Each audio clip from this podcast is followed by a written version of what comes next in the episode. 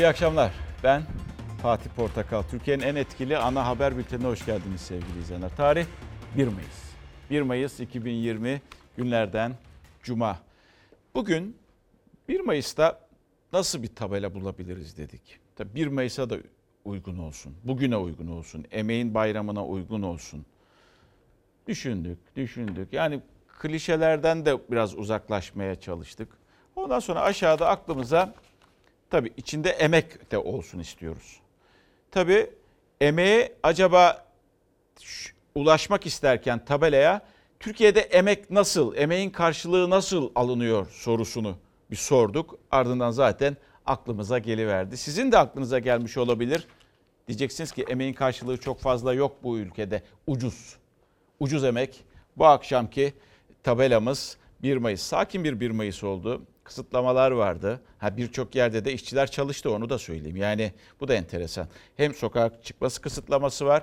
Hem bir Mayıs, bir Mayıs Emek Bayramı. Diğer taraftan da e, birçok yerde çalışan özelde ve kamuda işçiler de var. Nasıl bir kamu düzeni diyeceksiniz? Nasıl bir kamu uygulaması diyeceksiniz? Böyle bir kamu uygulaması sevgili izleyenler. Emeğin gününde. Ve geldik bir Mayıs'a bakacağız. bir Mayıs olaylı oldu gene. Sakin dedik ama olaylı oldu. DİSK, biliyorsun şöyle derler DİSK için. Yani DİSKçiler belki e, kızabilir bana bilmiyorum ama sendikaların yaramaz çocuğu derler. E, DİSK için böyle bir ifade kullanılır. Ben de yıllar evvel duymuştum. Bir sendikacıdan duymuştum bunu. E, ve e, DİSK diğer sendikalardan farklıdır. Devrimci İşçi Sendikaları Konfederasyonu. Ve bugün Türkiye'de en fazla işçinin hakkını veya işçinin sorununu kim dile getiriyor derseniz bir tarafta Türk İş var, diğer tarafta Hak İş var, bir de DİSK var. Ben DİSK derim size. DİSK işte yürümek istedi. Ha, kibar bir polis memuru vardı, polis müdürüydü zannedersem. Dedi yani yürümeyin, araba da var, işte arabaya binin, öyle de yürüyün dedi. Onlar da çünkü kamu düzeni bozuluyor dedi. Ve Arzu Çerkezoğlu da dedi ki e, kamu düzeni bozuluyorsa bugün bir Mayıs. Bugün bir Mayıs'ta birçok işçi özel sektörde ve kamuda çalışıyor dedi. Kamu düzeni bozulmuyor mu diye aslında ifade ediyordu cümleleri veya ona geliyordu. Haksız da değildi. Yürümek istediler ama yürümedi, yürütmediler. Ve ne oldu? Arbede çıktı. Arbede sonrasında ne oldu? Gözaltına alındılar. Sonrasında ne oldu? Serbest kaldılar. Çelengimizi bırakmak için Taksim Meydanı'na gitmek istiyoruz. Arzu ediyorsanız özel araçlarınız burada. Araçlarınızla beraber gitmenize Gerçekten eşlik mi? edeceğiz. Bizim kararımız Genel Başkan lütfen. Aldım. Yürüyoruz. Arkadaki arkadaş. Arkadaşlar. Yaşasın bir Mayıs. Müzakere sonuç vermedi. DİSK bir Mayıs çelengini bırakmak için Taksim Meydanı'na yürümek istedi. Polis ise sokağa çıkma yasağını hatırlattı. Yürüyüşe izin vermedi. DİSK Başkanı Arzu Çerkezoğlu ve beraberindekiler yürümeye başladıkları an polis müdahale etti. Çerkezoğlu'nun da aralarında olduğu on beş sendika yöneticisi gözaltına alındı. Arbedenin sonunda çelenk bu haldeydi. İşçi Bakanlığı'yla görüştük, bize izin verilmedi diyorsunuz. Doğru mu? Evet. bir Mayıs Emek ve Dayanışma Günü'nde Taksim Anıtı'na çelenk bırakmak için izin almıştı DİSK. Ancak sendika üyeleri ve milletvekilleri Beşiktaş'taki DİSK Genel Merkezi'nden Taksim'e yürümek istedi. Sosyal mesafeyi koruyacaklarını söylediler ama yürüyüş izinleri yoktu. Bir süre polisle müzakere ettiler durumu. Sokağa çıkma yasağı var, yürüyüş yok. Müdür Bey, yürüme, yirmi beş kişinin yürümesinden olur. Aramızda on metre mesafe bırakalım istiyorsanız. Arzu ediyorsanız otobüsümüz burada hazır. Otobüsle beraber sizi götüreceğiz. Arzu ediyorsanız özel araçlarınız burada. Araçlarınızla beraber gitmenize eşlik edeceğiz. DİSK Başkanı Arzu Çerkezoğlu ise kararlıydı. Yürüyeceğiz dedi. Salgın var. Bunlara dikkat ederek gideceğiz. Ama fabrikada, atölyede, inşaatta çalışan milyonlarca işçiye sokağa çıkma yasağı olduğu günlerde özel izin vererek çalıştıranlar bir Mayıs Emek Bayramı'nda burada işçilerin temsilcilerine bu yasağı koymaları asla kabul edilebilir bir durum değil. Bizim kararımız yürümek şeklinde. Sendika üyeleri üzerinde karanfillerle bir Mayıs yazan çelengi alıp yürüyüşe geçti. Polis geçit vermedi. bir Mayıs yaşasın! DİSK korteji DİSK Genel Merkezi'nin önünde polis engeliyle karşılaştı. bir Mayıs'ta sokağa çıkma yasağı gerekçesiyle polis DİSK kortejine müdahale ediyor.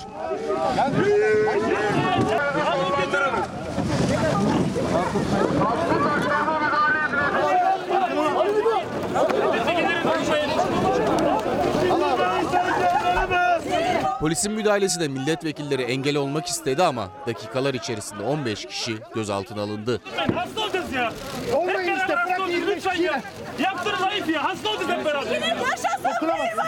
Geride parçalanmış bir çelenk, bir de kırık gözlük kaldı. Milletvekillerinin öncülüğünde geride kalanlar çelengi alıp Taksim Anıtı'na bıraktı.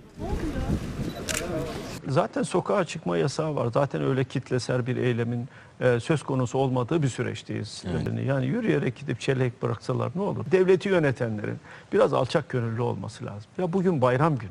C H P lideri Kemal Kılıçdaroğlu'nun da tepki gösterdiği gözaltılar uzun sürmedi. DİSK Başkanı Arzu Çerkezoğlu ve diğer sendika üyeleri savcılık sorgularının ardından serbest kaldı. İçişleri Bakanlığı da gözaltı sebebini yazılı duyurdu. Provokasyona açık bir ortam oluşturulmuş. Ekiplerimize mukavemet gösterilmiş ve saldırılmıştır. Günün sonunda geriye bu arbede görüntüleri ve bir Mayıs çelenginin bu hali kaldı. En sakin bir Mayıs'ta bunlar yaşandı. Onur Tosun e, haberi yaptı. Ayhan Dursun da görüntüledi. Şimdi tabii DİSK'in Taksim'de olması gerekiyordu. Arzu Çerkezoğlu'nun Taksim'de olması gerekirdi. Bütün gazeteciler oradaydı. Mesajları oradan net verebilecekti vesaire. Çünkü bugünün Türkiye'sinde şu anda işçi adına sesini yükselten, benim düşüncem, DİSK görünüyor. Hak İş ve Türk İş'in o kadar da çok fazla iddiasının olduğunu düşünmüyorum. Yanılıyor da olabilirim. Ve yine yıllar önce bir DİSK'in eski bir başkanlarından biri Taksim için şöyle demişti bana. E, o zaman muhabirlik yapıyorum, izliyoruz.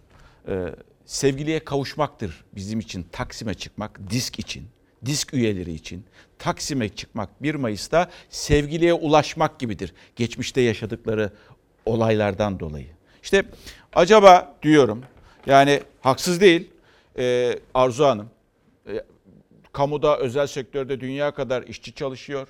bir Mayıs'ta çalıştırılıyor. Kısıtlama olduğu gün çalıştırılıyor. Emeğin bayramında çalıştırılıyor. Kamu düzeni deniyor. Burada kamu düzeninin bozulacağını iddia ediyor polis memuru. Haksız değil. Ama bir de şöyle olabilirdi. Belki karşılıklı olarak ya esneyebilseler. Yani DİSK tarafı, polis tarafı karşılıklı olarak esneyebilse ve e, otobüse atlayıp gitse, Taksim'in orada olsa, mesajlarını verse daha iyi olmaz mıydı diyeceğim ben sizlere. Ama artık iş işten geçti. Yaşanan olay da zaten burada. Peki diyeceksiniz ki Taksim'de kimler vardı? Taksim'de diğer sendikalar vardı. bir Mayıs'a ilişkin bir kamyon talebimiz var. Vergi var, işten çıkarmalar var, altı yüz doksan altı var, çocuk işçiliği var, kadroya girmeyenler var, kadroya girip de ücret alamayanlar var. Bir kamyon iş var. Bir nefeste sayabildikleriydi bu talepler Türk İş Başkanı Ergün Atalay'ın.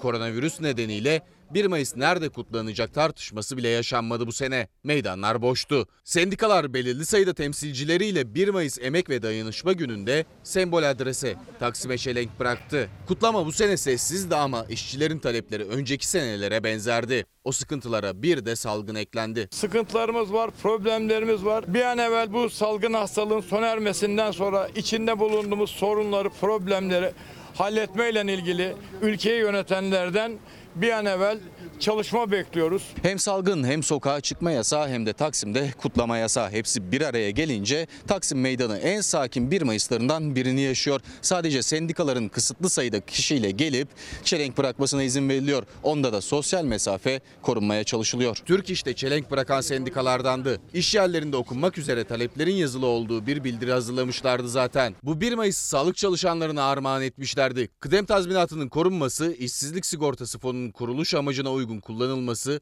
bildirideki talepler arasındaydı. Bu dönem en önemlisi de istihdamdaki sıkıntı. İşverenin işten çıkarma yasağını çalışanın aleyhinde kullandığını söyledi Ergün Atalay. İşten çıkarmalarla ilgili olumlu gelişmeler oldu ama yeterli değil. İşverenlerimiz ücretsiz izin hakkını kullanmaya devam ediyorlar. Onun için bir an evvel bundan vazgeçmeleri lazım. Kısa çalışma ödeneğine başvurularını talep ediyoruz. Susturulamaz. Altyazı M.K. DİSK'in haricinde de Taksim'e yürümek isteyenler oldu.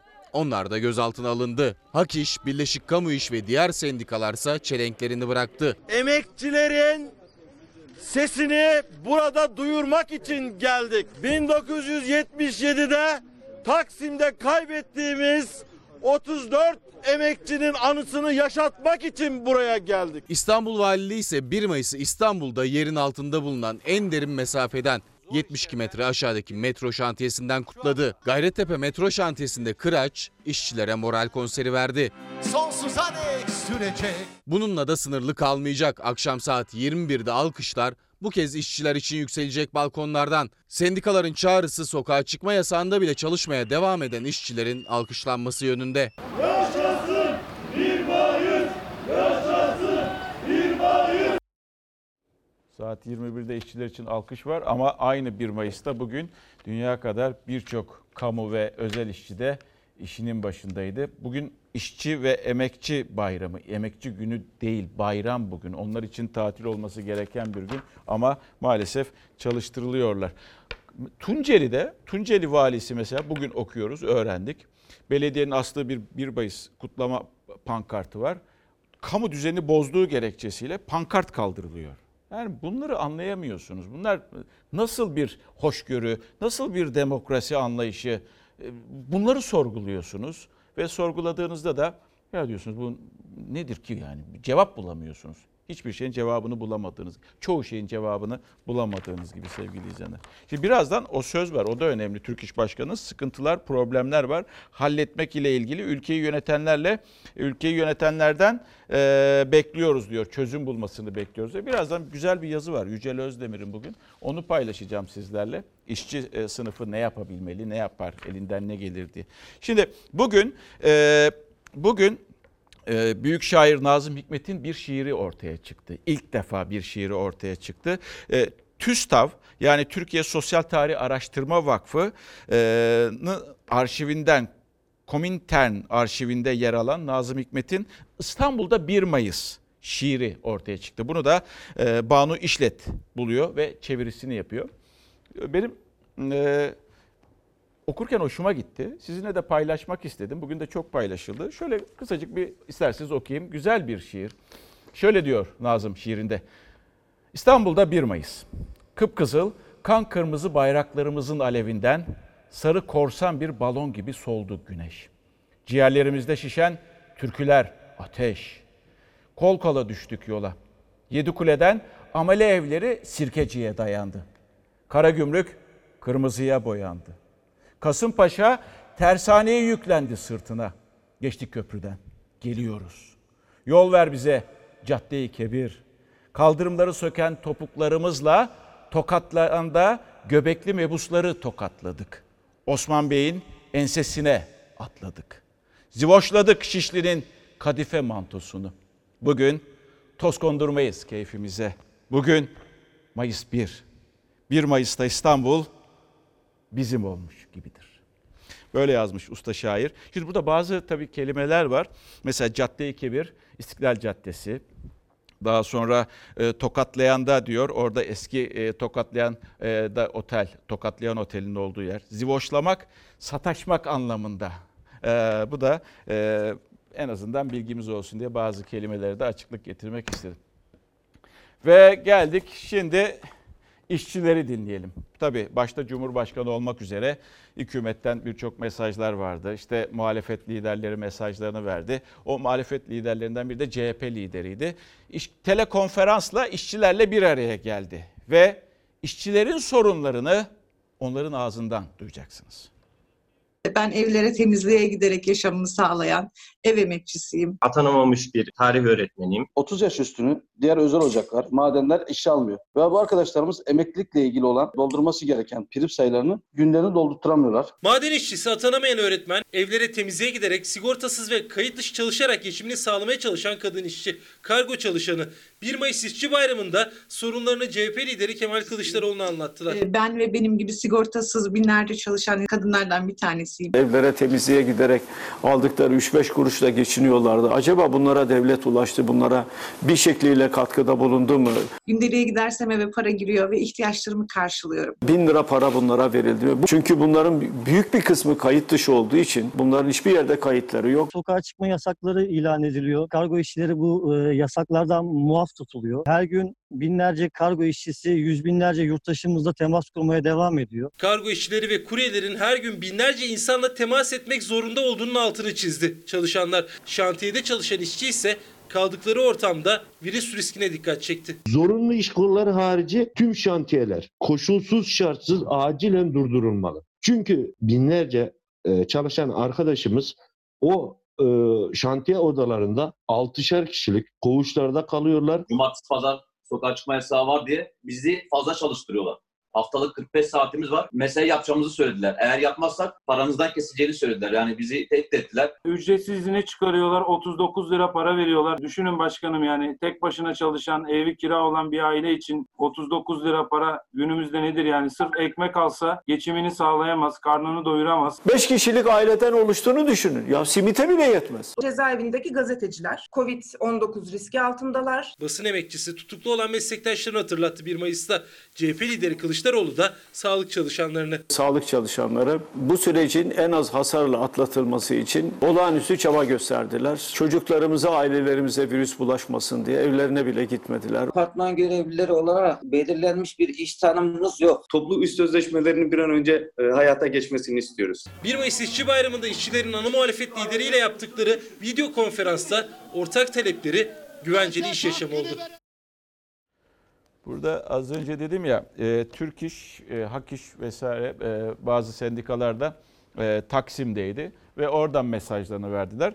Genel geçer cümleler aslında bakacak olursanız. İşte onlardan Ergün Atalay, bu sıkıntılar geçsin dedi. Haklı, evet, sıkıntılar geçsin ama şu anda da işsiz olanlar var, işsizliğe e, çıkartılanlar var, ve işleri kesilenler var, gelen mesajlar var çünkü o kurumda.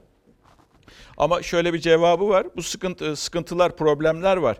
Halletme ile ilgili ülkeyi yönetenlerden çözüm bekliyoruz diyor. Ergün Atalay'ın genelde kullandığı klasik cümlelerden bir tanesi bu. Bugün Yücel Özdemir köşesinde şöyle söylüyor. Bakın dikkatimi çekti. Nasıl bir düzendeyiz? Nasıl bir düzene belki de ihtiyaç var? Şöyle diyor yazar.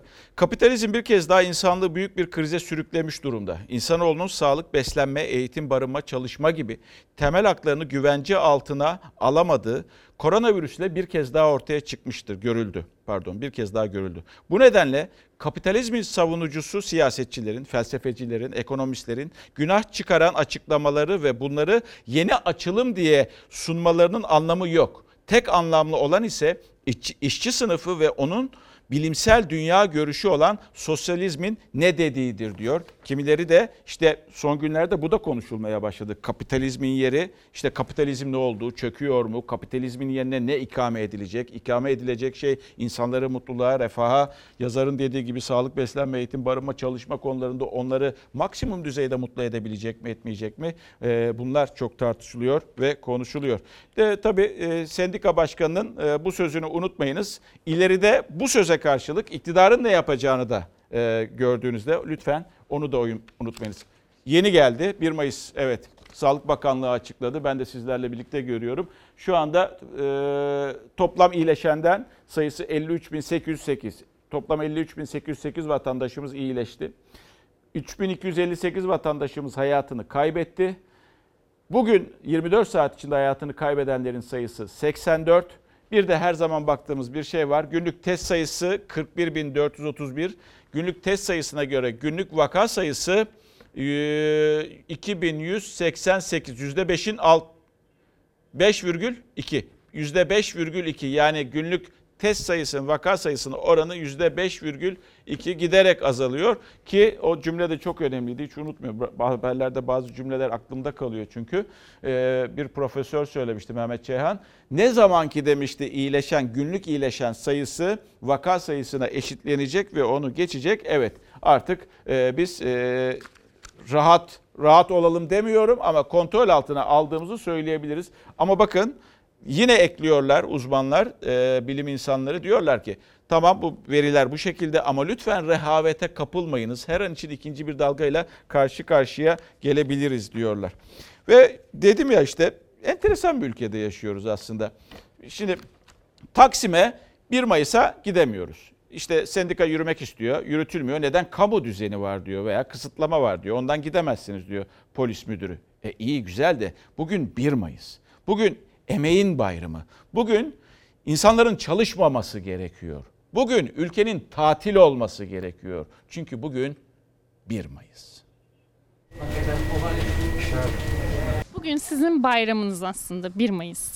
Vallahi hiç öyle hissetmiyorum doğrusu. Yani benim için sıradan bir gün. Ekmeğinin peşinde koştuğu her gün aynı onun için. bir Mayıs'ta da mücadele aynı. Yarın da öyle olacak. Hem sokağa çıkmak yasaktı hem de emek ve dayanışma günüydü. Yani işçilerin tek özel günü. Ama yine çalışmak zorunda olanlar vardı. yirmi altı yaşındaki Cevat Olcay gibi. Ben aslında kimya mühendisiyim. Şu an piyasa çok durgun olduğundan dolayı burada işe başladım. Bir buçuk aydır da çalışıyorum. Bir süre önce işsiz kaldı Cevat Olcay. Üniversite diplomasıyla alanındaki kapıları çaldı ama o kapılar açılmadı. O da kendi işinden, onca yıllık emeğinden vazgeçti. Bir markette işe başladı. Rafları diziyor, evlere sipariş götürüyor. Aramamıza rağmen iş yoktu yani. Devlette zaten alım yok. bir Mayıs bugün. Belki de kendi işinizi yapıyor olsaydınız bugün çok evinizde olacaktınız. Olurdum. Evet. Yani, yani daha mutlu olurdum. Kendi işimi yıllarca emek verdiğim, bir e, severek okuduğum bir bölümü okudum ama kendi işimi yapmıyorum. Burada hani evlere servis götürüyorum.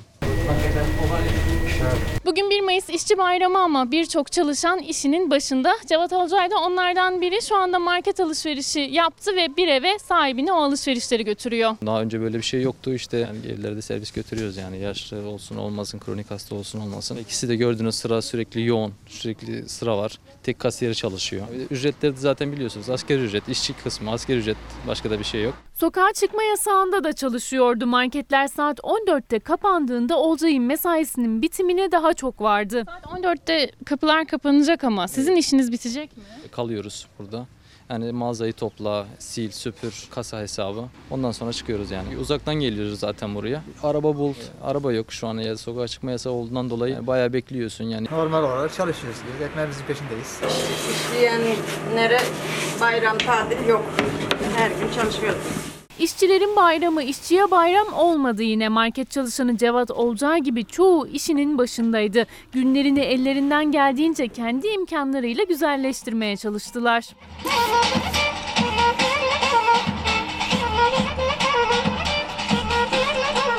DİSK'e bağlı temizlik işçileri de İstanbul Küçükçekmece'de birlikte yaşadı bir Mayıs ruhunu. Önce hep birlikte şarkılar söylendi, sonra işlerinin başına döndüler. Bütün işçilerin bir Mayıs işçi bayramı kutlu olsun. Çalışmaya devam. Çalışmaya devam. Cevat, Cevat Okay'ı, Olcay'ı gördünüz. Genç bir arkadaş, yirmi altı yaşında kimya mühendisi ve bir markette çalışıyor. Markette ee, manav reyonunda çalışıyor gördünüz. Ha, demek ki neymiş? Bir, önemli olan çok üniversite açmak değilmiş. Sayı olarak yüz tane, iki yüz tane açtım demek değilmiş. Onunla birlikte o üniversiteye sağladığınız nitelik de önemliymiş. Bu bir. İkincisi neymiş? Demek ki gençlere iş imkanının sağlanması gerekiyormuş. Bu da ikincisi. Ama geçtiğimiz süreçte Sayın Cumhurbaşkanı o sözü de vardı. Yani her üniversite mezununa iş bulacak halimizde yok diye arşivlerde bulunan bir sözü de vardı. Eğer siz kimya bölümü varsa, oraya insanlar gidiyorsa, eğer bir sürü de üniversite varsa bu gençlere iş geleceği hazırlamak zorundasınız. En azından o imkanı sunmak zorundasınız. Bu arkadaşın manav reyonunda çalışmaması gerekiyor şu anki konumuna göre. Ama Türkiye burası sevgili izleyenler. Bir arkadaş demiş ki şu şu dönemde şu dönemde as, işsiz kalınca asgari ücret rakamında bile destek verilmezken diyor, işçinin bayramı hangi vicdanla kutlanabiliyor diyor. Doğru. Çünkü koronavirüs boyunca asgari ücretin altında da artık rakam rakamlar telaffuz edilmeye başlandı. Kısa ödeme ücretiyle daha az bir para geçiyor. Hele ki ücretsiz izne çıktığınızda daha da azalıyorsunuz. bin yüz altmış altı lira ile sizin bir ayda geçinmenizi istiyor. Sizin Tek de olabilirsiniz, iki de olabilirsiniz, ikiden fazla da olabilirsiniz. Bir insan bin yüz altmış altı lirayla nasıl geçinebilir? Ve geldik. Kısıtlamalar başladı çünkü gece yarısından işte bu sabaha karşı diyelim artık başladı saat yirmi üç elli dokuzda ama son ana kadar marketler on bire kadar açıktı. Son ana kadar, son ana kadar herkes alışverişteydi. Yattık, kalktık, sabah oldu. Tabii başlamıştı kısıtlamalarda ama marketler de ikiye kadar açık. İnsanlar hala alışveriş yapıyordu.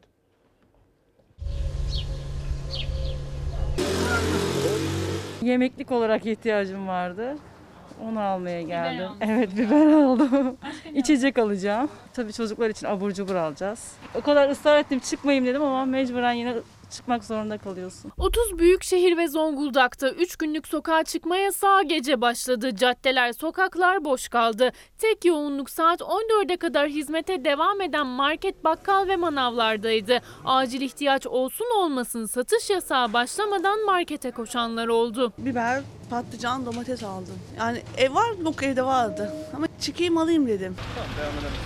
Koronavirüs önlemleri kapsamında otuz bir ilde dördüncü kez uygulanıyor sokağa çıkma yasağı. bir Mayıs'ta eklenince yetmiş iki saate çıktı yasak. Gece saat yirmi dörde dakikalar kala polis yoldakilere evlerine gitmeleri yönünde uyardı. Sonrasında ise çalışmak zorunda olanların haricinde dışarıda kimse yoktu.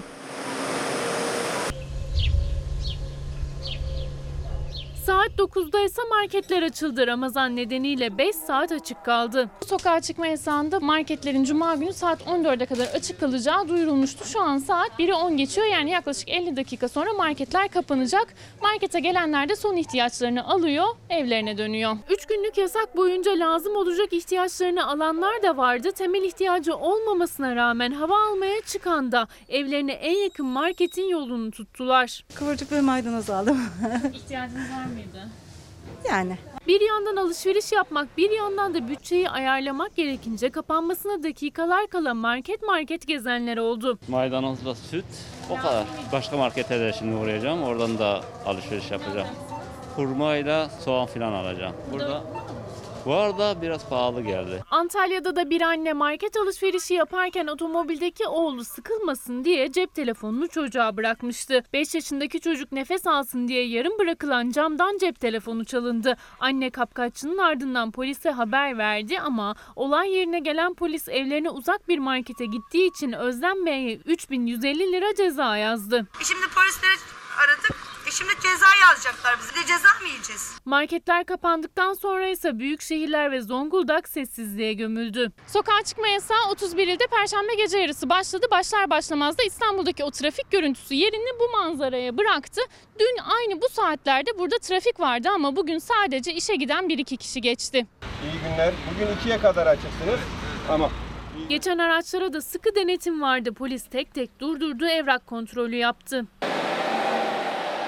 İstanbul'da taksiciler de kamu hastanelerinde görevli sağlık çalışanları için direksiyon başındaydı. Ulaşımda sıkıntı yaşayan sağlıkçılar başhekimlerinden aldıkları yazıyla taksilerden ücretsiz yararlandı. Uygulama geri kalan yasak günlerinde de devam edecek. elli tane kamu hastanesinin önüne nöbet araçlarımızı yazdık. Gönüle esaslı da çalışıyor arkadaşlar.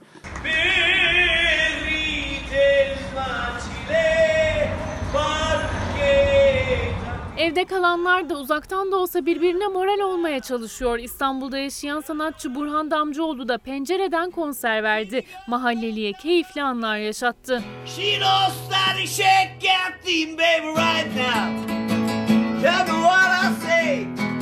Herkes hazır mı? Oh, oh, oh, oh.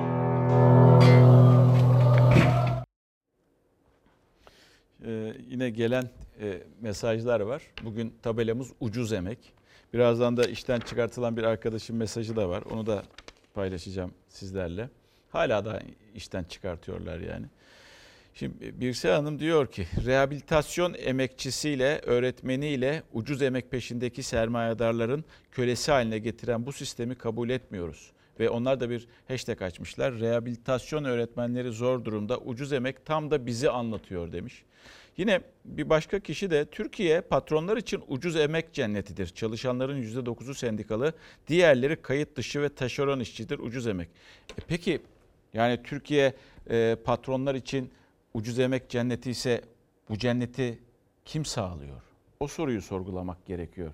Eğer siz yasaları koysanız, o yasaları denetleyecek ekipleri de bulsanız ve işte kötü niyetli patronları da bu şekilde engelleseniz, sendikalaşmanın, örgütlü çalışmanın önünü açsanız hükümet olarak, iktidarlar olarak, iktidarlar geçmiş ve bugün iktidarları olarak nasıl olur? Çok güzel olur. Yani şu anda ya patron böyle yapıyor demek aslında bence haksızlık. Buna imkan tanıyan, eksik uygulamaları tamamlamayan iktidarlara aslında bahane bulmak gerekiyor. Onları eleştirmek gerekiyor. İşin kolayı patrona atmak. Hayır, iktidar bulacak. Çözümü iktidar bulmak zorunda. Kayıt dışı ekonomiyi kayıt içine almak zorunda. Sendikalaşmanın önünü açmak zorunda. Ücret adaletini sağlamak zorunda. Hepsini yapmak zorunda. Orada patrona yüklenmek aslında biraz bence e, cesaretsizlik oluyor. Ve geldik. E, koronada dünyaya bakacağız. Dünya neler yapıyor, neler ediyor ona bakacağız. Önce Trump yine açıklamalarda bulundu. Valla ne derece ciddiye alıyorsunuz bilmiyorum açıklamalarını.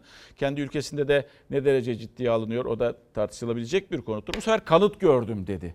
O kanıtın ne olduğu aslında kendi istihbarat örgütleri tarafından da bir bakıma çürütülüyordu. Zaman gösterecek ne olduğunu. Ha, sadece o değil.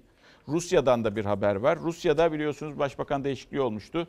E, Mişustin başbakan e, koronaya yakalandı.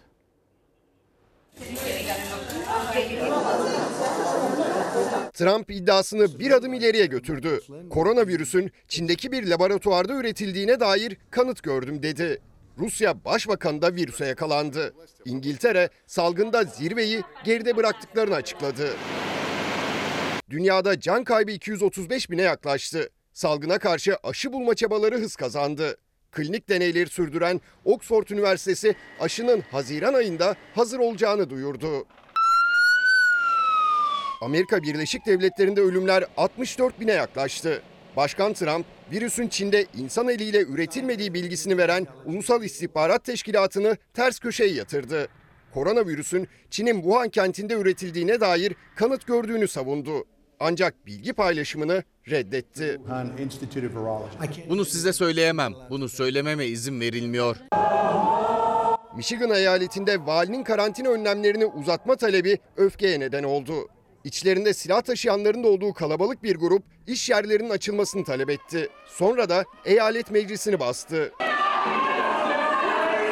Avrupa'da normalleşme hazırlıkları sürerken İngiltere'de salgın eğrisi inişe geçti. Başbakan Boris Johnson zirveyi geride bıraktık dedi. Normalleşme planının haftaya açıklanacağını ifade etti. Johnson basın toplantısından sonra başbakanlık konutundan çıktı, sağlık çalışanlarına alkışlayarak destek verdi. Almanya tedbirleri gevşetme yönünde bir adım daha attı. Başbakan Merkel, ibadethane, çocuk parkı, müze ve hayvanat bahçelerinin açılması kararı aldı. Buralarda hijyen kurallarına uyulmasını şart koştu. Vakaların artması halinde kısıtlamaların yeniden geri gelebileceği uyarısı yaptı. Fransa Cumhurbaşkanı Macron da karantina kalkınca yaşanacak rehavete karşı uyardı. on bir Mayıs'ta normal yaşama geçiş olmayacağını söyledi. Rusya'da salgın hızla yayılırken vaka sayısında rekor artış yaşandı. yedi bin dokuz yüz otuz üç kişide virüs tespit edildi.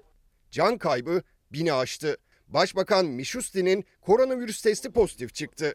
Başbakan doktorların tavsiyesi doğrultusunda kendini karantinaya aldı.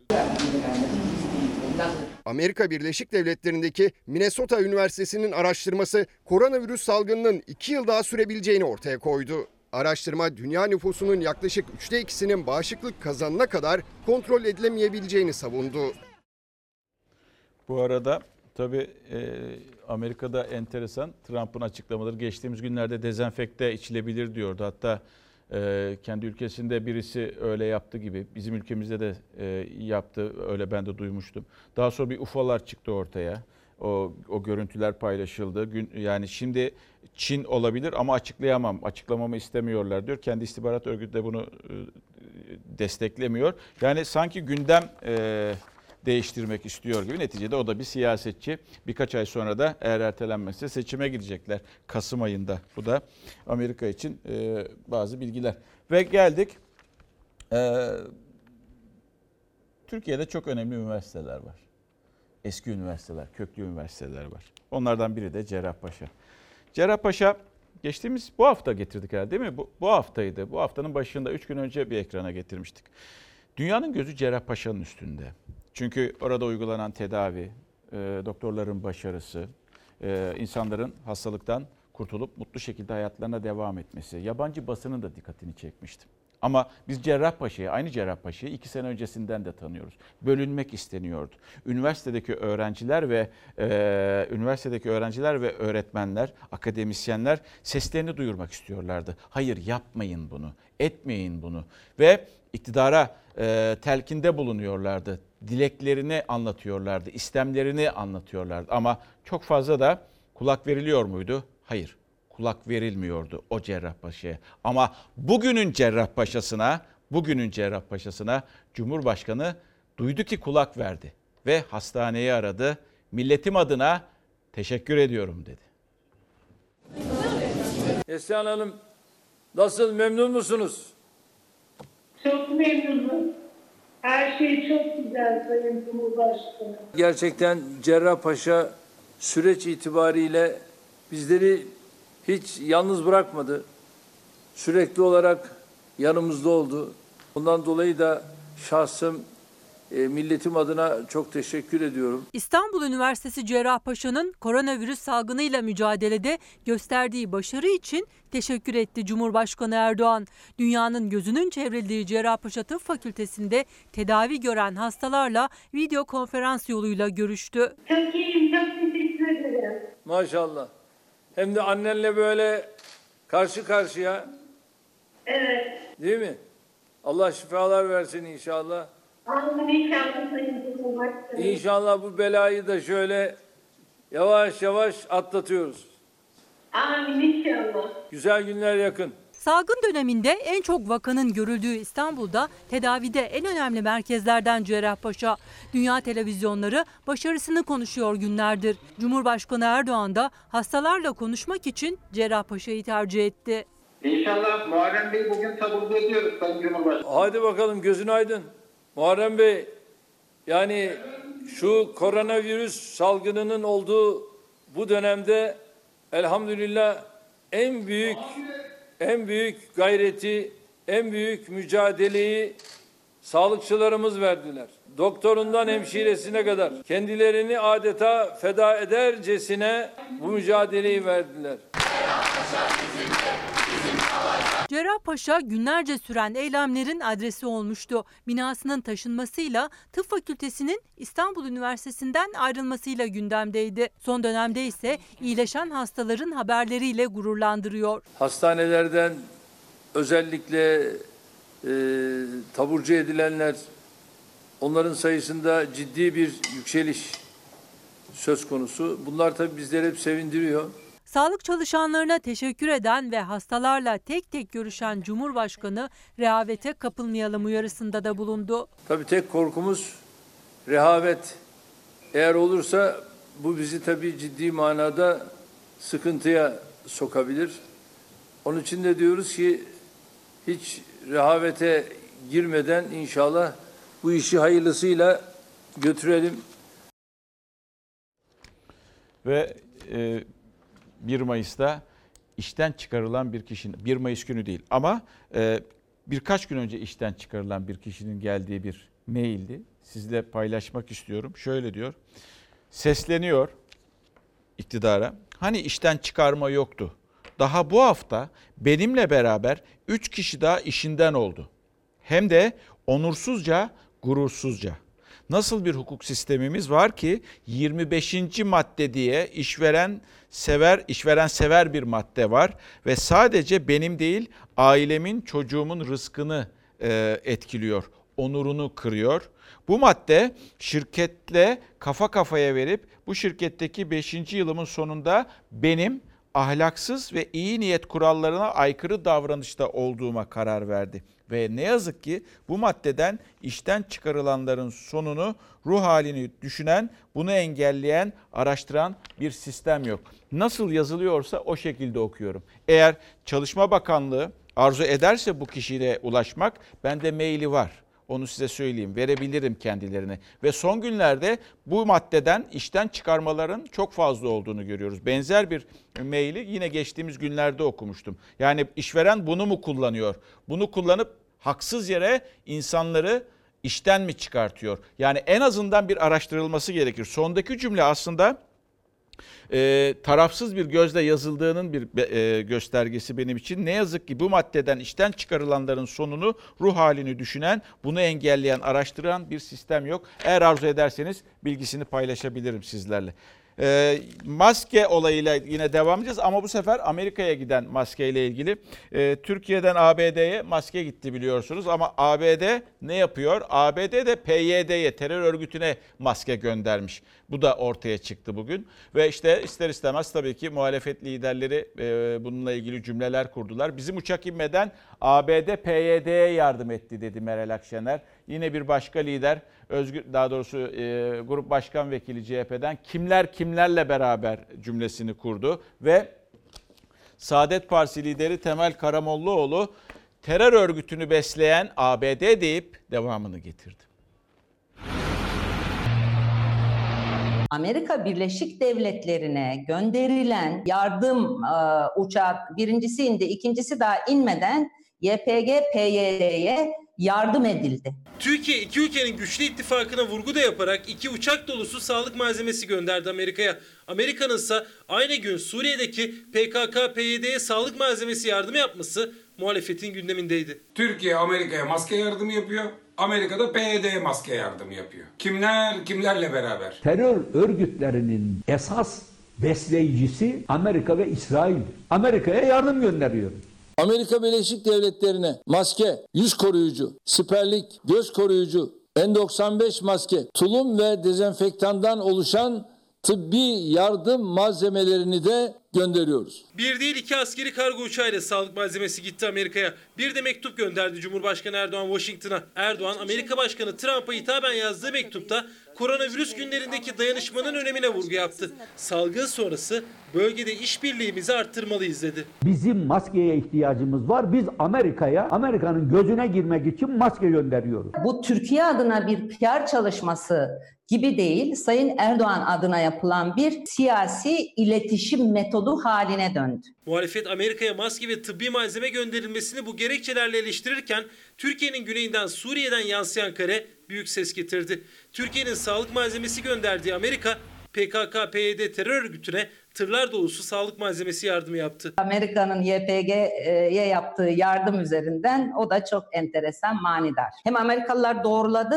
hem de e, teşekkür etti Y P G ve P Y D yöneticileri. Amerika ordusu Irak-Suriye özel operasyonlar ortak görev gücü resmi Twitter hesabından duyurdu. Haseke bölgesindeki P Y D'li teröristlere sağlık malzemesi verildiğini, o malzemelerin içinde dezenfekte mendilleri, maskeler, eldivenler olduğu da belirtildi. P Y D'nin başındaki adama General Kobani, Mazlum Kobani diye övgüler düzen Trump, Fethullah Gülen'i iade etmeyen, talebimize kulak asmayan Trump, Türkiye Cumhuriyeti Cumhurbaşkanı'na hakaret dolu bir mektubu yazan ve yaptığı iş cevapsız kalan Trump'a şimdi de hem yardım yollayıp hem de şahsına övgüler düzüp bundan sonra ilişkilerimiz iyi gitsin demek de ulusal onurumuzu zedeliyor açıkçası. Biz Amerika'ya gönderiyoruz, Amerika'da P K K'ya. Direkt göndermekten utanıyorlar sanırım. Amerika şu anda bu terör örgütlerini destekliyor. Fiziken, alenen, resmen destekliyor. Türkiye'nin dayanışmasını göstermek için sağlık malzemesi gönderdiği Amerika'nın Suriye'deki P Y D'li teröristlere sağlık malzemesi yardımı yapmasına muhalefet tepkili. İktidar cephesinden bir açıklama gelmedi. İster istemez insan aklına geliyor. Umarım bizim gönderdiğimiz maskeler değildir. Yani bizim bizim uçaklar daha yeni gitti. İki uçak bildiğim kadarıyla ama Amerika daha önceden gönderdi gibi. Tabii insan aklına böyle bir soru da geliyor. Bir fail yakalandı tam dokuz yıl sonra. yirmi Eylül yirmi Eylül iki bin on bir'de Ankara Kızılay'da meşhur Kumrular Sokak'ta bir patlama, araçla bomba patlatılmıştı. Hatırlarsınız geçmişten. Beş vatandaş hayatını kaybetmişti ve çok da yaralı vardı. İşte onun faili tam dokuz yıl sonra P K K'lı Diyarbakır'da babasının evinde saklanırken tespit edildi ve Diyarbakır İl Emniyet Müdürlüğü'ne bağlı ekipler operasyon düzenlediler eve ve İ A ismindeki teröristi tam dokuz yıl sonra yakaladılar. Reklama gidiyoruz ve tekrar saat başı karşınızdayız. Tekrar iyi akşamlar. Haberlere kaldığımız yerden devam ediyoruz. Bu arada saatler sekizi gösteriyor. Saat sekizi yedi geçe bir başka tarihi camiye götüreceğim. Oradan İstanbul için iftar vakti yapacaksınız, e, yapacaklar ve e, ardından da kameraman arkadaşımız Çağlar Güner e, size caminin ismini şimdi sürpriz yapayım. Şimdi sürpriz olsun ama e, hikayesi de çok enteresan. Hikayesini de buradan sizlerle paylaşacağım. Şimdi böyle bir mesaj olabilir mi diyorum. Kendi kendime onu e, düşünüyorum yayına bağlanmadan önce. Kendi imkanlarımızla haftalar önce dört maske almıştık. sekiz kişilik bir aile olarak dönüşümlü yıkayıp havalandırıp kullanıyoruz. Bizdeki maskeler artık delindi. İçine kağıt havlu koyup kullanmaya çalışıyoruz. Biz maske nereden alacağız diyor. Numarası da var burada kendisinin. Enteresan bir tweetti. Paylaşmak istedim sizlerle. Bugünkü tablolara bakalım. Daha doğrusu verilere bakalım. İşte Sağlık Bakanlığı tarafından açıklandı yaklaşık bir saat önce ve bir saatten biraz daha az olabilir. Bugün test sayısı kırk bir bin dört yüz otuz bir ve teste göre vaka sayısı iki bin yüz seksen sekiz, yüzde beş yok özür dilerim. Kaç dediniz? yüzde beş virgül altı. yüzde beş virgül altı. beş virgül iki özür dilerim. yüzde beş virgül iki e, bu gayet iyi bir oran. E, ve iyileşen sayımız dört bin dokuz yüz yirmi iki yirmi dört saatte. Az önce e, o gün e, haber müdürümüz onunla konuşuyorum. E, dedi ki e, iyileşenlerin oranı yüzde vaka sayısına göre, vaka sayı, toplam vaka sayısına göre yani toplam vaka sayısı yüz yirmi iki bin üç yüz doksan iki, ona göre izle, iyileşenlerin oranı elli üç bin sekiz yüz sekiz yüzde yüzde kırk dört.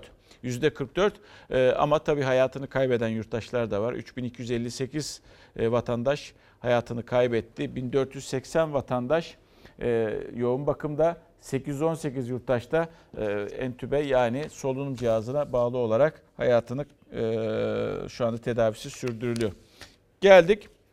Şimdi nereden gideceğiz? Yar, yardım kampanyalarına bakacağız. Yani belediyelerin ertelenmesi, daha doğrusu yardım kampanyalarının ertelenmesi veya durdurulması, durdur ertelenmesi demeyelim. Ertelenmesi yanlış bir kelime. Durdurulması. Tabii ne diyordu bugün liderler? Çünkü liderler farklı farklı yerlerdeydi. Muhalefet liderleri işte söyledikleri. Fakire yardım ne zamandan beri suç haline gelmeye başladı. Efendim olur mu? Ne paraleli? Allah kimseyi şaşırtmasın. Devlet içinde devlet olmanın anlamı yoktur. Bunu AK Parti olarak biz yaparız. Siz yaparsanız hainlik etmiş olursunuz diyor. Kendilerinin dışında vatandaşa yardım eli uzatanların hepsini paralel devlet gibi görmek, demokrasiyi kabul etmemek demektir. Bu tür teşebbüsler geçmişte FETÖ ve P K K gibi örgütler tarafından da denenmişti. İstanbul ve Ankara AK Parti'de kalmış olsaydı bu belediyeler paralel devlet, FETÖ'cü, P K K'lı, şucu, bucu diye iftiraya uğrar mıydı? Hayır, uğramazdı. Ayrıştırıcı, düşmanlaştırıcı bir dil devrede. Bağış polemiği siyasetin tansiyonu en yüksek başlıklarından. Muhalefet liderleri Cumhurbaşkanı Erdoğan hedef aldı. Millet İttifakı'na bağlı büyükşehir belediyelerinin yardımlarının engellendiğini söyleyerek. Ekmek dağıtmamızı engel o. Ekmek ya. Ekmek dağıtıyorsun ya. Ramazan ayındayız ya. İyilikte yarışın diyor Rabbimiz. İyilikte yarışın. Sen de yap kardeşim yardım ya. Benim elimi kolumu niye bağlıyorsun? Sorun ekmek dağıtmak değil. İzinsiz şekilde yapmaktır. Erdoğan şu anda ülkenin babası. Biz de evlatları, kimimiz nankör, Kimimiz gıcık, kendi içinde adalet dağıtıyor, hukuk dağıtıyor. Millet İttifakı belediyelerinin yardım hesaplarına bloke kondu. Hatta İstanbul ve Ankara Büyükşehir Belediye Başkanları hakkında soruşturma başlatıldı. Cumhurbaşkanı da devlet içinde devlet olma çabası diyerek belediyelere hedef aldı. Tartışması bitmiyor. Halkın seçtiği belediye halka yardım vermek için kampanya tertip edecek, yapacağız dediler ki o paralel devlet oluyorsunuz, olmaz, size izin vermem. AK Parti belediyeler yapabiliyor. Tek, tek. Bu tür faaliyetlerin amacı halka hizmet vermek değil, şov yapmaktır. Belediye başkanlarımız efendim elimiz kolumuz bağlandı biz yardım etmiyoruz demediler. Hayır. Dedik ki gerekirse bazı yatırımlarınızı kesin. Bu utancı Türkiye Cumhuriyeti Devleti çekemez. Fakirin partilisi mi olur ya? Liderlerin tartışması sürerken C H P'li on bir Büyükşehir Belediye Başkanı ortak bir metne daha imza attılar. Salgın dönemini konuşmak üzere Cumhurbaşkanı Erdoğan ve bakanlarla bir toplantı talep ettiler. Gözler Erdoğan'a çevrilmişken Kılıçdaroğlu salgının başından bu yana C H P'li on bir Büyükşehir Belediyesi'nin yaptığı yardımları rakamlarla paylaştı. otuz Nisan iki bin yirmi itibariyle bizim üç milyon altı yüz otuz üç bin üç yüz otuz üç aileye aynı yardım yapıldı. iki yüz seksen dört bin üç yüz yetmiş bir aileye nakdi yardım. iki yüz kırk sekiz bin iki yüz seksen yedi ailenin, hanenin suları açıldı. on sekiz bin altı yüz doksan üç belediye ait iş yerleri vardı, kiralar ertelendi. Muhalefetin belediye yardımlarını engellemekle suçladığı Cumhurbaşkanı Erdoğan ise Vefa destek gruplarının yardım yaptığı ailelerle video konferans yöntemiyle görüşme yaptı. Vefa sosyal destek grubu geliyor mu? Hamza hızır gibi bize yetişiyor, ilaçlarımızı getiriyor. Bu çift başlı görüntünün aslında olmaması gerekir. Böyle ki zor günlerde birlik beraberlikten bahsediliyorsa eğer, hele ki böyle zor günlerde o birlik beraberliğin artık hissedilmesi, iliklerimize kadar hissetmemiz gerekiyor. Öyle hissediyor muyuz? Çok da hissetmiyoruz. Ee, bu arada İstanbul'da halk ekmek pide fiyatı bir liradan. Ee, halk ekmek pide yapıyor ve fiyatı bir liradan satışa e, sunuluyor. O da aklınızda olsun İstanbul için sevgili izleyenler. Ve şimdi... Ee, sizi İstanbul'u bilenler bilir, bilmeyenler için yabancı gelebilir. Tophane semti vardır ve orada bir cami vardır. Kılıç Ali Paşa Camii. Böyle geçerken fark etmişsinizdir. Bir süre tadilattaydı. Tadilatı da aşağı yukarı bir yıl önce bitti. Ve işte o camiyi Ömür e, Dikme ekrana getiriyor. Ça- özür dilerim Çağlar Güner ekrana getiriyor. Şimdi Kılıç Ali Paşa Camii'nin enteresan bir hikayesi var. Onu sizlerle paylaşayım. Kaptanı Derya Kılıç Ali Paşa e, Derya Kılıç Ali'nin Mimar Sinan'a yaptırdığı cami e, bin beş yüz seksen yılında yaptırılıyor. Ve bakınız şöyle bir hikaye var.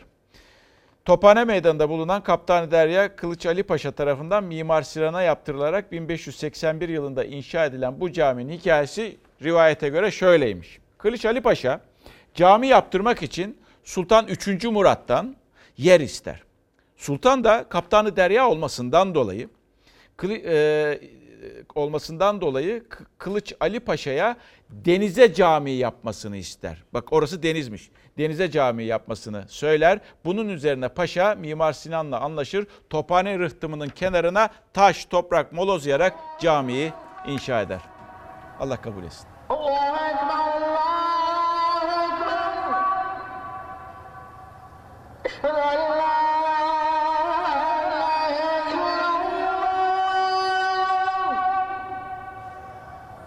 You're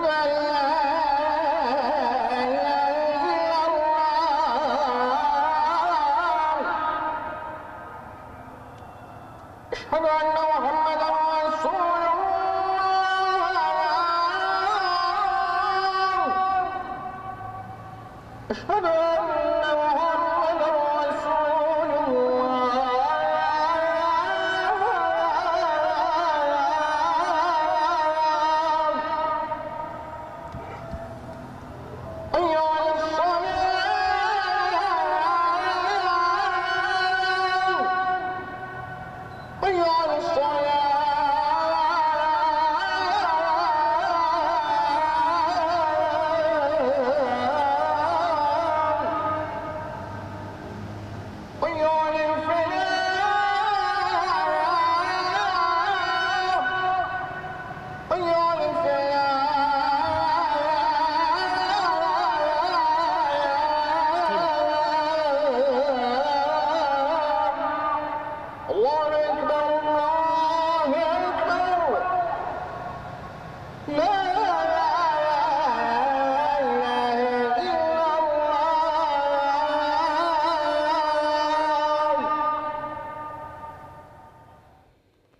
Hayırlı iftarlar. Ve son cümlesi de şöyleydi. E, Kılıç, e, Kılıç Ali Paşa Camii deniz üzerine kurulan ilk cami. İlk cami. Böyle bir hikayesi var. Kılıç Ali Paşa Camii'nin. Allah kabul etsin bir kez daha. Şimdi, şimdi bakınız e, bu bağışlarda çok iktidarla e, Millet İttifakı'nın belediyeleri karşı karşıya geldi ya. Ama sonuçta çaresizlik çare ürettiriyor insanlara. Belediyelerden bahsediyorum. Çaresizlik çare ürettiriyor insanlara. E, Denizli'nin Merkezefendi ilçesi var. Büyük ilçesi. Merkezde bulunan Merkezefendi ilçesi. üç yüz yirmi bin nüfus var. Ve hanımefendi Merkezefendi Belediye Başkanı Şeniz Doğan. Şeniz Doğan bir formül geliştiriyor yanındaki arkadaşlarıyla birlikte. Daha genç, kırk yaşında bir e, kadından bahsediyoruz. Hem yurttaşa hem de zor durumda olan esnafa nasıl yardımcı olurum diye bir formül üzerinde çalışıyorlar. Belediye sadece aracı. Restoranda yemek pişiyor. E, belediye ihtiyaç sahiplerini buluyor. Ardından ihtiyaç sahipleriyle e, hayırseverler, hayırseverlerle, hayırseverlerle ihtiya, e, ihtiyaç sahiplerini buluşturup ve restoran sahiplerini buluşturup e, onların hizmet sağlıyor. Anlatabildim mi? Biraz karışık oldu ama hayırse, hayırseveri buluyor. Diğer tarafta da e, hayırseverler restoranlara sponsor oluyor. Restoranlar da yemeği yapıp ihtiyaç sahiplerine ulaştırıyor. Burada belediye burada köprü vazifesi görüyor. Ee, Şeniz Doğan ve ekibi burada bu formülü bulmuşlar. Güzel hareket ve başarılı bir hareket. İşte çaresizlik insanlara bir şekilde çare ürettiriyor. Yani yardım etmek istedikten sonra, vatandaşa yardım etmek istedikten sonra durduramazsınız. Hele ki belediyeler. Mümkün değil durduramazsınız. Belediyelerin başlıca görevleri arasında. Şimdi bir de biliyorsunuz e, saray rejimi tartışması yaşanıyor. E, bu e, sözü de söyleyen Özgür Özel'di ve o sözün sonrasında da işte Cumhurbaşkanı danışmanlarından mesajlar geldi veya iletiler yapıldı, sözler söylendi. Ve e, geçtiğimiz günlerde de Erdoğan'ın Kılıçdaroğlu'na yönelik sert eleştirileri vardı. Ve bugün konuşma sırası Kılıçdaroğlu'ndaydı. O da gideceğini ve kaybedeceğini görüyor diyerek yüklendi Erdoğan'a. Gideceğini görüyor, kaybedeceğini görüyor. Acaba yerimde nasıl tutunabilirim bunun arayışı içinde? C H P Grup Başkan Vekili Özgür Özel'in iktidar cephesinde darbe çağrısı olarak nitelenen saray rejiminin sonu geliyor. Geldikleri gibi seçimle gidecekler sözünden iki gün sonra Kılıçdaroğlu da Cumhurbaşkanı Erdoğan'a hedef aldı. Gideceğini görüyor dedi. Akşener de konuştu. Bir insan eğer ortaya çıkan tabloyla gideceğini görüyorsa nerede hata yaptığını sorgulaması lazım. Ama hayır, ben hiç hata yapmadım. Devlet demek zaten benim. Devleti o anlayışla yönetmeye kalkarsam sorun çıkar. Erdoğan'ın yaptığı bu. Yapılan işlere katkı vermek yerine takoz olmayı kendine misyon edinmiş bir muhalefet. Tayyip Bey'in algoritması şu: böl, parçala, yönet. Bugün artık bu karın doyurmuyor. Muhalefet iktidarın kalıcı olmadığını söylüyor ama seçim dillendiren yok. Cumhurbaşkanı ise muhalefete sert. Kabine toplantısı sonrası yaptığı konuşmaya Millet İttifakı liderleri ilk kez yanıt verdi. Erdoğan'ın konuşması sadece Türkiye Cumhuriyeti Devleti adına beni üzdü. C H P Genel Başkanı ise çıkıyor, fütursuzca yalan söylüyor. En tepedeki devletin sigortasıdır. Ona da biz Cumhurbaşkanı diyoruz. Herkesi kucaklayan kişi demektir. Sadece kendi partisinin lehine çalışır, diğer partileri rakip olarak görürse Cumhurbaşkanı olmaz. C H P lideri de İYİ Parti Genel Başkanı Meral Akşener de Cumhurbaşkanı iktidarı kaybetmemek adına kutuplaştırma politikası izliyor dedi. Hepimizin Cumhurbaşkanı olmak gibi bir talebi yok. Bu muhalefet anlayışı hep uzlaşma yerine çatışmayı, birlik ve beraberlik yerine bölücülüğü, musamaha yerine kin ve nefreti körüklemeyi esas almıştır. Bizim Anadolu'da güzel bir söz vardır. Zulmedenin çabuk gitmesi için zulmün artsın diye dua ederler. Bir an önce gitsin diye. Firavun anlayışıyla bir devlet yönetilemez. Millet İttifakı ortaklarının sert sözlerine Erdoğan'ın ne yanıt vereceğini de gözler. Böyle birkaç gündür, iki gündür daha doğrusu Ankara'da böyle e, kulisleri iyi bilen Ankara'nın e, havasını iyi koklayan isimlerin yazdıkları vardı. Kasım'da bir baskın seçimin olabileceği ifade ediliyordu. Sadece paylaşımları, düşünceleri e, veya en geç Nisan iki bin yirmi bir'de bir seçimin olabileceği söyleniyordu. Şimdi bir vatandaşımız Sonay Hanım şöyle demiş. Başkanlık sisteminden sonra işsizlik mi düştü? Lütfen ama iyi dinleyiniz ve kıyaslayınız. Çünkü bu sistemin bizi uçuracağı söyleniyordu. Kanatlanıp uçacaktık bu sistemle birlikte. Ve geldiğimiz durum. Lütfen şu soruların cevaplarını, hanımefendi güzel kısa kısa sorular sormuş. Siz de aklınızda bu soruların cevaplarını veriniz lütfen. Başkanlık sisteminden sonra işsizlik mi düştü? Faizler mi düştü? Enflasyon mu düştü? Sebze meyve fiyatları mı düştü? Benzin fiyatları mı düştü? Ha, bir miktar düştü o. Dünyada petrol ucuzladığı için. Dolar, euro, altın mı düştü? Ucuz emek diye de eklemiş. Hayır, arttı. İşte bugün e, dolara bakacağız, euroya bakacağız. Uzun zamandır dolar e, altı doksan dokuz altı doksan sekiz aralığındaydı. Sanki tutuluyor gibiydi. Bir şekilde tutuluyor gibiydi. E, euro e, da aynı şekildeydi. Dolar bugün öğle saatlerinde yedi lirayı aştı. yedi lira sıfır üç kuruş. Euro yedi lira yetmiş üç kuruş. Diyeceksiniz ki, diyeceksiniz ki, hı, diyeceksiniz ki neden e, bu şekilde, ne oldu? E işte e, dikkat ederseniz bir haftadır filan böyle dolar işte altı doksan dokuz geliyor yedi, ama yediyi görmüyor böyle. yediyi de tutunuyor. Ondan sonra altı doksan dokuz altı doksan sekiz yapıyor. E, bugün e, e, tabi piyasalar da bugün kapalı. Şimdi bakın sebep ne olabilir? Birisi yazmış. İsveç'teki Handelsbanken Bankası'nda kıdemli ekonomist olarak görev yapan Erik Myerson ismindeki uzman iki bin on beş yılından bu yana doların üç, dört, altı veya yedi liraya her yükselişinde piyasada kedi fare oyununun, piyasada böyle bir oyun varmış, kedi fare oyununun yaşandığını ve Merkez Bankası rezervlerinin erimeye başladığını, doların yedi lirayı geçmek için yaptığı her denemede, her denemede Merkez Bankası ve kamu bankalarının dolar satmaya başladığını belirtti.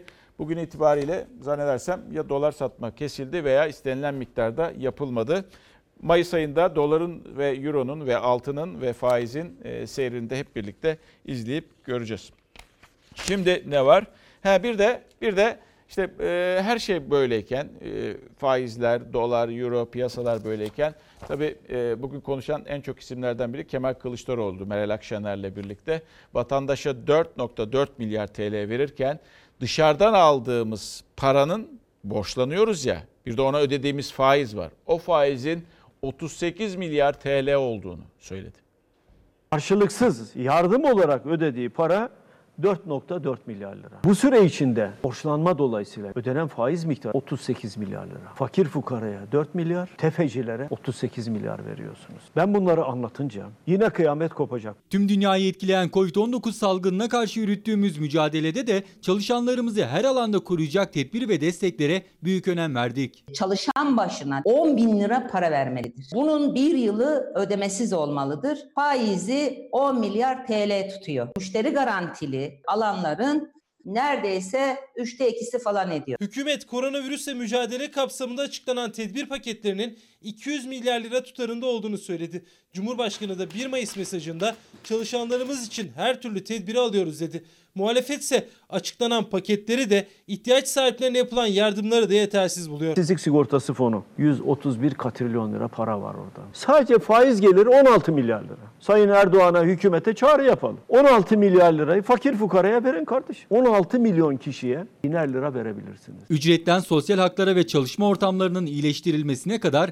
önemli adımlar attık. İşsizlik fonunda para kalmadı ki. Çarçur edildi gitti. Devlet israfta Türkiye'de bir numaralı kurum. Damat Bakan sürekli paketler açıklıyor. Fakat o paketlerin reel sektör, çalışanlar, bunlarla ilgili en küçücük bir görünen bir e, paket yok ortalık yerde. Ağır bir tablo ortaya çıkacak tabii.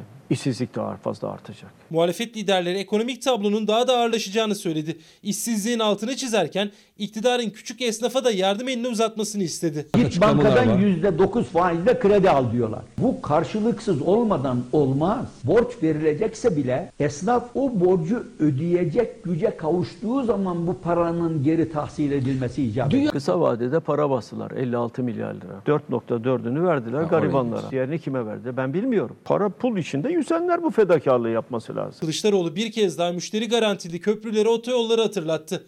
Garanti ödemelerin bir yıl yapılmamasını istedi. Osman Gazi Köprüsü iki bin yirmi yılında hazineye minimum mali iki milyar üç yüz milyon lira. Yavuz Sultan Selim Köprüsü yedi yüz doksan milyon lira. Avrasya Tüneli üç yüz milyon lira. Otoyolları da dahil ettiğinizde bunun işine altı milyar liranın üzerinde ödeme yapılacak. Dolar bazında gelir garantisi verdiğin bu adamlara de ki ya kardeşim kusura bakmayın iki bin yirmi sonuna kadar bunu biz öteleyelim. Elimde bu para kalsın. Fakire fukaraya, esnafa şuna buna verelim yani.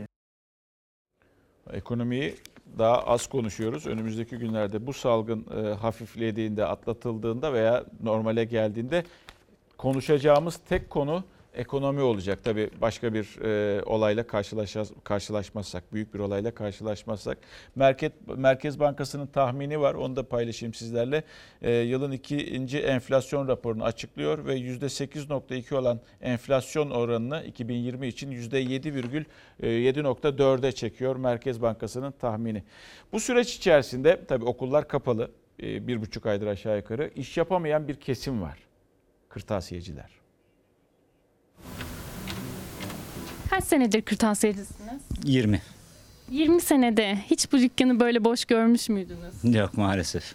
İlk defa böyle bir şey oldu. Durumlarımız zor. İlk defa böyle bir şey başımıza geliyor. Kapatılan dükkanlar arasında değil ama işler tamamen durdu. Kırtasiyeciler koronavirüs ekonomisinden en çok etkilenenlerden. Çünkü bir buçuk aydır okullar kapalı, öğrenciler evde. Zaten yazın üç ay iş yapamayan kırtasiyecilerin siftahsız dükkan kapattıkları süre iyice uzamış oldu. Kırtasiyelerdeki manzara normalde şu ankinden çok daha farklı olur. İçerisi öğrencilerle dolu olur. Kasanın önünde de uzun kuyruklar oluşur ama okullar tatil. O yaş grubu öğrencilerin dışarı çıkması da yasak. Haliyle kırtasiyelerde müşteri yok, iş yapamıyorlar. Kiramız var, tabii ki stopajımız var, arkadaşlarımızın maaşları var, faturalar var, evin masrafları. Masraflar olduğu gibi duruyor ancak dükkana giren müşteri yok. Sokağa çıkma yasağında zaten evde kırtasiyeciler. Diğer günlerde de ancak yazıcıdan çıktı isteyen müşteriler geliyor. Önceden alınan defterler, kalemler, silgiler olduğu gibi satılmayı bekliyor. Borçlar ise ödenmeyi. Flash bellekte geliyorlar, o şekilde çıktı almaya çalışıyoruz. yirmi yıldır kırtasiyecilik yapan Gürkan Erdoğan ilk kez böyle günler yaşıyor. Sadece okulların uzaktan eğitime geçmesi de değil, yirmi yaş altına sokağa çıkma yasağı da doğrudan etkiledi kırtasiyeleri. Masraflara yetişemediği için faizle esnaf destek kredisine başvurdu Gürkan Erdoğan ama bir aydır yanıt alamadı. Esnaf kredisine başvuruda bulunduk ama henüz sonucu gelmedi. Elimizden geldiğince dayanmaya çalışacağız. Her esnaf gibi o da dayanmaya çalışıyor ancak zararı cepten yediği her geçen gün artıyor. Eğitim takvimindeki belirsizlik de kırtasiyecilerin önlerini görememesine neden oluyor. Bundan sonra da nasıl toparlayacağız biz de bilmiyoruz. Bu süreç içerisinde atamalar da yapıldı. Sağlık atamaları yapıldı. Öğretmen atama, sağlıkçı atamaları yapıldı. Öğretmen atamaları yapıldı. Ama sağlığa bakacağız şimdi. Sağlıkta bir kesim var ki açık olduğunu da biliyoruz. Sayın Bakan'ın sözlerinden aslında baktığımızda e, sağlıkta e, personel açısından eksiğin olduğunu da görüyoruz. Lise mezunu, sağlık meslek liselerinde okuyan öğrenciler var. Onların mezunları var. Onlar lise mezunu hemşireler de seslerini duyurmak istiyorlar ve haklı olarak tabii ki atama istiyorlar. Evet. on bir bin hemşire içinde dokuz bin küsur lisans hemşire alınırken orta öğretim hemşirelere sadece bin altı yüz yirmi yedi sayı verildi. Bu yüzden adaletli bir alım istiyoruz. Hayallerle girmişlerdi sağlık meslek liselerine, hemşire olarak görev alacaklardı ama atanamadılar. Özellikle bu zorlu koronavirüs günlerinde onlar da ellerini taşın altına koymak istiyor. Hem verilen sözlere hem de ihtiyaca rağmen evlerinde görev verilmesini bekliyorlar. Bakanıma da söyledim. Dedim bak hemşire noktasında sağlık meslek liselerine galiba sıcak bakılmıyor. Sağlık meslek liselerinden mezun olanları da Sağlık Bakanlığımızın kapsamında değerlendirelim. Çünkü hasta başına düşen hemşire sayısını ne yapacağız? Artıracağız. Hemşirenin liselisi, üniversitelisi olmaz. Hemşire her yerde hemşiredir. Lütfen lise mezunu hemşirelere adil atamalar yapın. Cumhurbaşkanı Erdoğan tam bir sene önce Mayıs ayında Sağlık Bakanı Fahrettin Koca'ya meslek lisesi mezunu hemşireleri değerlendirelim demişti. Sağlık Bakanı da aslında başıyla onaylamıştı Cumhurbaşkanı'nı. Aylar geçti, altı Nisan'da on bine yakın üniversite mezunu hemşire atanırken Sağlık Meslek Lisesi'ne ayrılan kontenjan bin altı yüz yirmi yedi kişide kaldı. Aynı dersleri görmemize rağmen, aynı stajlara çıkmamıza rağmen, hatta aynı diplomaya sahip olmamıza rağmen aramızdaki on kattan fazla olan atama sayısının en aza indirilmesini istiyoruz. altmış yedi altmış altı puanlarla lisans mezunu hemşire atanırken seksen bir seksen iki puanlarla ortaöğretim mezunu hemşire şu an yani evlerinde atanmayı bekliyor. Sağlık meslek liselerini bitirenler hemşire yardımcısı olarak göreve başlayacaklar. Ondan sonra terfi edeceksiniz. Terfi ettikçe de hemşire ve daha sonra da evet hemşirelikte terfiye başlayacaksınız. Daha ilk aşamaya bile gelemediler. Oysa canla başla çalışmak istiyorlar. Zaten ihtiyaç da var. Özellikle de koronavirüsle mücadele günlerinde. Sahada olmak istiyoruz. Bu bir savaşsa biz de savaşmak istiyoruz. Hemşirelerimiz bu başarıyı Türkiye'de kişi başına düşen hemşire sayısı az olmasına rağmen elde etmiştir. Sağlık Bakanı Fahrettin Koca son açıklamasında hemşire sayısının az olduğunu kabul etti. yüz yirmi bin Sağlık Meslek Lisesi mezunu hemşire atama haberi bekliyor bakandan. covid on dokuz ile mücadele etmemiz gerekirken evde bekliyoruz. Ülkede o kadar salgın varken sahada en aktif şekilde ve en hızlı şekilde yardım edebilecek yine bizleriz.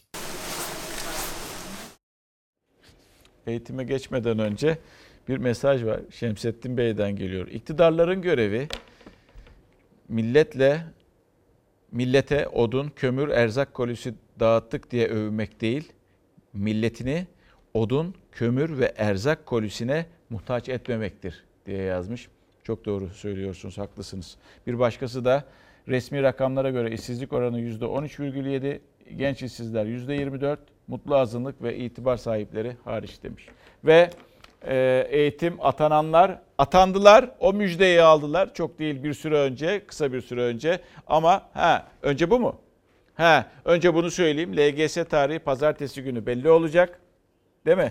Ardından da işte o atandılar ama maalesef okul yok, okul var sınıf yok çünkü öğrenciler yok çünkü okullar tatil, o yüzden de atanmış olmalarına rağmen dolayısıyla işlerini yapamıyorlar ve maaşlarını alamıyorlar.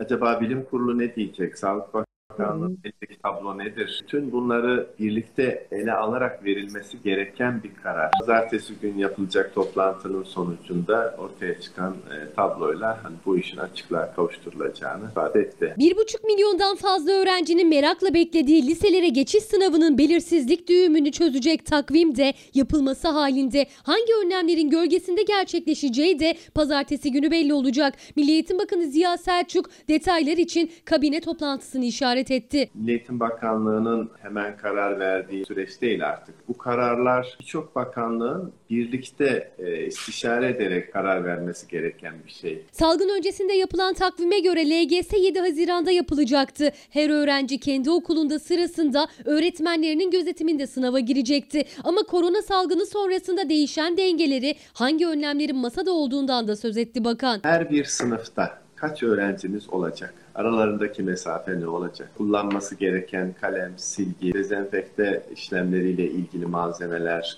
veliler e, nasıl bir pozisyon almalılar? Okul bahçesindeki durum nasıl olacak? İki sınav arasındaki boşluk nasıl değerlendirilecek? O arada çocukların yönetimi nasıl olacak?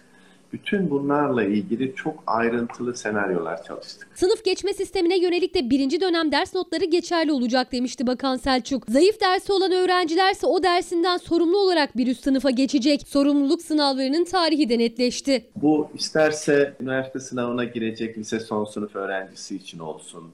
Yani sorumluluk sınavını e, halledip mesela bir üniversite bölümünü kazanacak ama zayıfı var. Sorumluluk sınavları Eylül'de, Haziran'da ve Ocak ayında yapılacak. Normalleşme süreci beklendiği şekilde devam ederse bir Haziran'da açarız. otuz bir Mayıs'a kadar uzaktan eğitim uzatıldı. Bakan bir Haziran'da okulları açabiliriz demişti telafi eğitimi için. on sekiz Mart'ta atanan ancak hala kararnameleri hazırlanmayan yirmi bin sözleşmeli öğretmene ait sürece ilişkinde konuştu. yirmi bin öğretmen atama kararlarının ardından çalıştıkları işlerinden ayrıldığı için herhangi bir geliri yok. Şu anda bu öğretmenlerimizin okulu yok, öğrencisi yok, sınıfı yok. Böyle bir durumda öğretmenlerimizi fiili olarak okula başlatma imkanımız yok. Durum o kadar net ki okullar açıldığında göreve başlayacaklar. Yani asla bir hak kaybı söz konusu olmaz. Şimdi Sayın Bakan belli yerlere konuşuyor hep, belli yayın kuruluşlarına.